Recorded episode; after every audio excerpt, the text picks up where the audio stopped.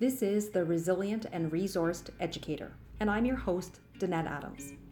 Today's episode, we speak with Kim. For 23 years, Kim has taught in many, many different areas, and now she's an elementary school vice principal. She's a thoughtful, well organized educator with some grounded optimism for the future of education. So please join us. So let's start the way I love to start is connecting teachers to why they got into education in the first place and talking about a favorite teacher or a memorable teacher or mentor in their life. So tell me about that. Well, I have a number of memorable ones, but there were a few in particular. My grade 10 French teacher, and I, I, love that it was a French teacher because I later went on to teach grade 10 French. But she just had a knack of relating to kids as, as people so she was in a room just with a number of people, and she was a person in that room. And she would make you feel important, each and every one of you, even if French wasn't your thing, even if you were there because you felt you had to be. She just really made you feel special. So she is one of those people that I still have in my memory when I'm asked, who is my favorite? And she is one of them. Her name was Anne Dubé. And another was an exceptionally quirky teacher um, who just made you love English. He was our English teacher, and he would put all the voices into the Shakespearean characters, and he would just show us how much he loved what he was teaching us. And that stuck with me too, that I really needed to find ways to make it real to my kids and to let them know what it was that I loved about what it was I was teaching them. That's awesome. Those are both mm-hmm. things that I know about you as an educator that teaching what you love and doing it with an energy and a passion that draws kids in when you were teaching drama to my son. Mm-hmm. I remember that passion. So that's awesome. Thanks. Mm-hmm. So, as you're going to school each day, as you go to this job that you clearly love, what are some mm-hmm. strengths that you take with you? Like, what what are things that you're grateful that you can walk into your office every day and have? I, I think a few things that keep me going and help me do a job that can be fairly tough is I, am very organized and I find that that is a personal strength that one needs. I am juggling 10, 15 different things a day and I need to be organized in order to do that. I'm also really learning to let things go to prioritize and that is becoming a strength as well. What do i need to do now and what don't i need to do now? And to not stress the things that i just can't get done unless they're on fire. So figuring out what it is that I have to do and what can just go slightly to the side until I'm in a better mind frame or until it actually needs to be done. So taking time, pausing, thinking before I act or speak. Those are things that I'm really learning to be super important in in this job. Mm-hmm. Wow, that pausing is an amazing one, right? right. When you can be spinning mm-hmm. with so many multiple priorities, just to be able to stop to know which one is top priority right now. That's a great one. That's really yes, awesome. and my mentor at work, she always tells me, lend them your calm, don't join the chaos. And that's a part of the pausing, right? Pause before you answer, pause before you think it through. Take right. your time, and then everybody does a little bit better of a job. Right. That's awesome. That's great. Thanks. So now let's think about the other side of that coin is what areas do you find that you often need support and where do you go for that support? You know, I think the things I need the support in are again trying to tackle everything that's going on. There's all always so many pots on the stove.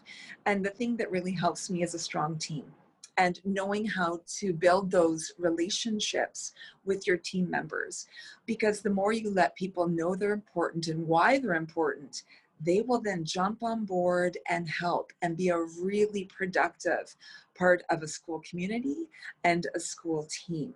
Right now, we're, we're doing all this planning when we don't know a whole lot, and being able to know who to contact to help me with what items is absolutely key. So I find um, trying to figure everything out is the challenge, but knowing who to ask and how to build that team together is the key to making it work. Yeah. Oh, that's great. Yeah. So, do you use your organizational skills though when you're thinking about, um, you know, safety protocols, even in your own home? I know at work, of course, but even in your own family and that kind of thing. Do you have you put some of those things in place? Well, I've tried.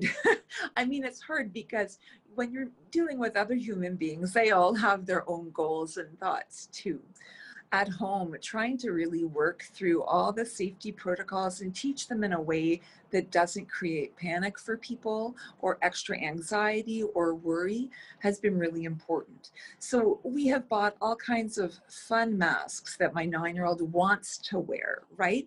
So trying to organize the safety side for him when he's out in public and when he's back at school in ways that he will feel empowered and he will feel comfortable. And I found that that was really key as well.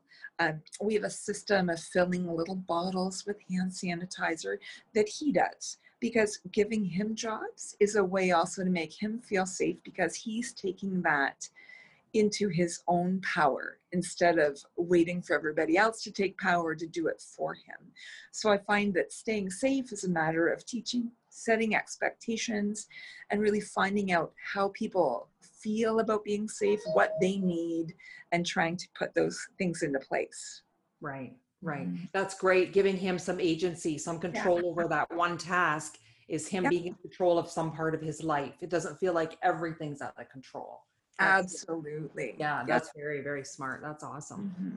So, when you think about the future of education, and that for a while now is going to include pandemic, even yeah. even into next year when things start to normalize, most likely, mm-hmm. there's still be some residual things. What do you see and what do you hope for?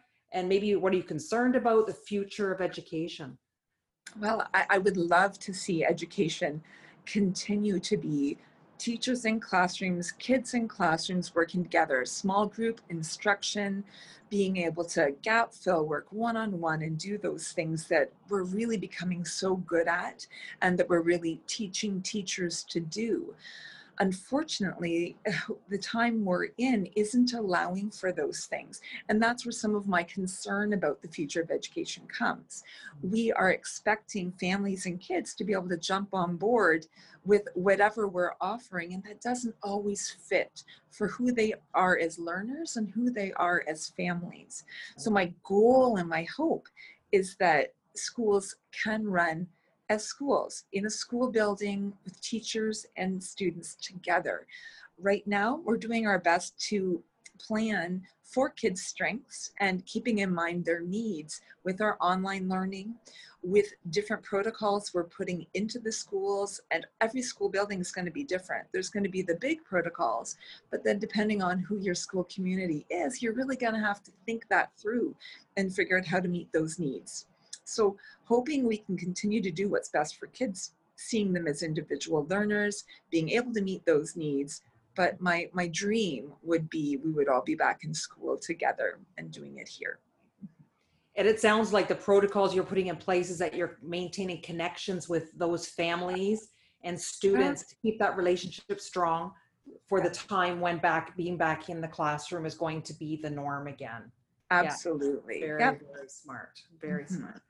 Well, I'd like to thank you so much for being a guest today. Um, I just am so um, happy that you have you're in this position now where you're in a position of leadership that you are caring for entire school communities mm-hmm. together with your team and that you're so thoughtfully and articulately managing what's happening in the system today. So I just want to thank you so much and all the best of luck to you. Thanks so much. And I, I, I appreciate that you're doing this and reaching out to educators. Great. Thanks, Kim. Take care. Thanks Be well.